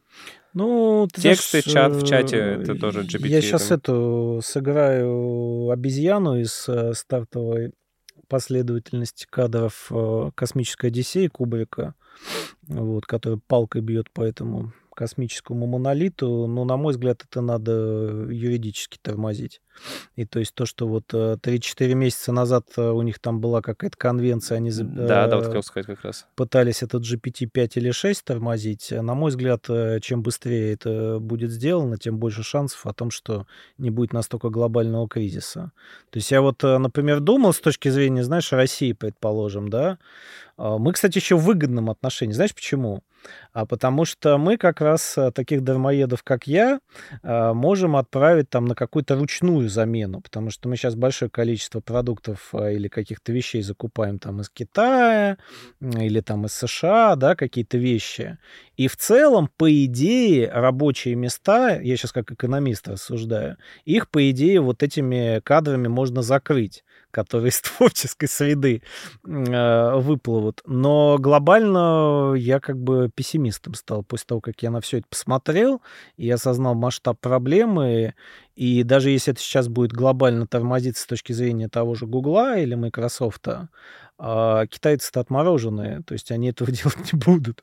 Они как бы им это в принципе все равно. Вот это да, это хорошая мысль, потому что никто же не думал про нейросетки, ну вообще про компьютер, про компьютерный прогресс с той точки зрения, что это не поработит человека, типа не будет нас там Терминатора и Скайнета, а что это сделает экономический кризис. Просто реально, что люди останутся... То есть это ну, будет слушай... проблема другого характера, не вымирание человека, а больше вот такой, другой, другого ну, рода, про экономическое. классические лудиты. На самом деле, не знаю, кто там что не видел, не думал, но мне всегда хотелось надеяться, что люди, которые вот в том самом совете Зиона или в этом Бигбедерском, или как он там, этом клубе сидят, да, вот эти вот э, рептилоиды, они хоть о чем-то думают. Выясняется, что нет. Да нет, мы на самом деле по кругу столкнулись с тем, что было 150 лет назад, когда была вот эта вот промышленная революция, когда там всякие крестьяне и прочие mm-hmm. ребята, а, в общем-то, остались банально без работы, и мы сейчас окажемся в роли вот этих вот ребят э, эпохи технического прогресса, просвещения, это меня сильно беспокоит. Не со своей точки зрения, потому что что бы ни произошло в ближайшие 20-30 лет, я точно без работы не останусь, потому что я понимаю действительно, как вот с этими вещами работать, э, как их автоматизировать и что с этим можно делать. Меня здесь скорее беспокоит, э, ну, у меня огромное количество людей, которые на фоне самоизоляции действительно там куда-то на фриланс какой-то уплыли и делают, э, ну, не очень сложную техническую работу. И вот эта замена, ну, это просто бесчеловечно, на мой взгляд. То есть, ну, это просто неправильно. То есть, представь, вот ты а, всю жизнь хотел там, а так многие хотели стать там дизайнером, там, или копирайтером, или человеком, который, не знаю, сценарий пишет. И в определенный момент у тебя начинают, как говорят японцы, рис изо рта воровать. вот такая ну, печальная да. нота. Так что... Порог входа увеличивается, получается. Процитирую Макса Коржа. «Тормозите, братцы, понаделали шуму на весь мир». Да? Там же да, так было, да? да? да Это да. обращение Макса Коржа к э, создателям нейросетей. Итак, ну что, а пора заканчивать наш э, научно-технический подкаст «Вокруг смета». Мне понравилось, куда он в конце утек, что мы так э, ушли в технологичность. Мне да. кажется, это то, что нет, ну, в фундаменте э, лежало. Ты знаешь, я очень сильно надеюсь, что все-таки каким-то образом э, найдутся способы для вот э, перезагрузки креативной индустрии, к которой мы с вами как бы относимся. Это не рекламная, скорее, да, даже индустрия. Вот это именно индустрия так называемых создателей. Но пока что стратегически вообще непонятно. Будем надеяться, что оно все исправится будем. На этой позитивной ноте мы заканчиваем подкаст. С нами был Иван Сиденко, креативный директор агентства, агентства Re-Evolution. Топ-1 креативный директор, по мнению Марком Акар. Верно? Да, да, да. Моя нейросеть обучилась этому. А, да и просто человек, которого интересно послушать, потому что его кругозор, его знаний трендов и технологий — это то, что завлекает Конец. вот такой вот резкий конец. Вот так вот. Конец.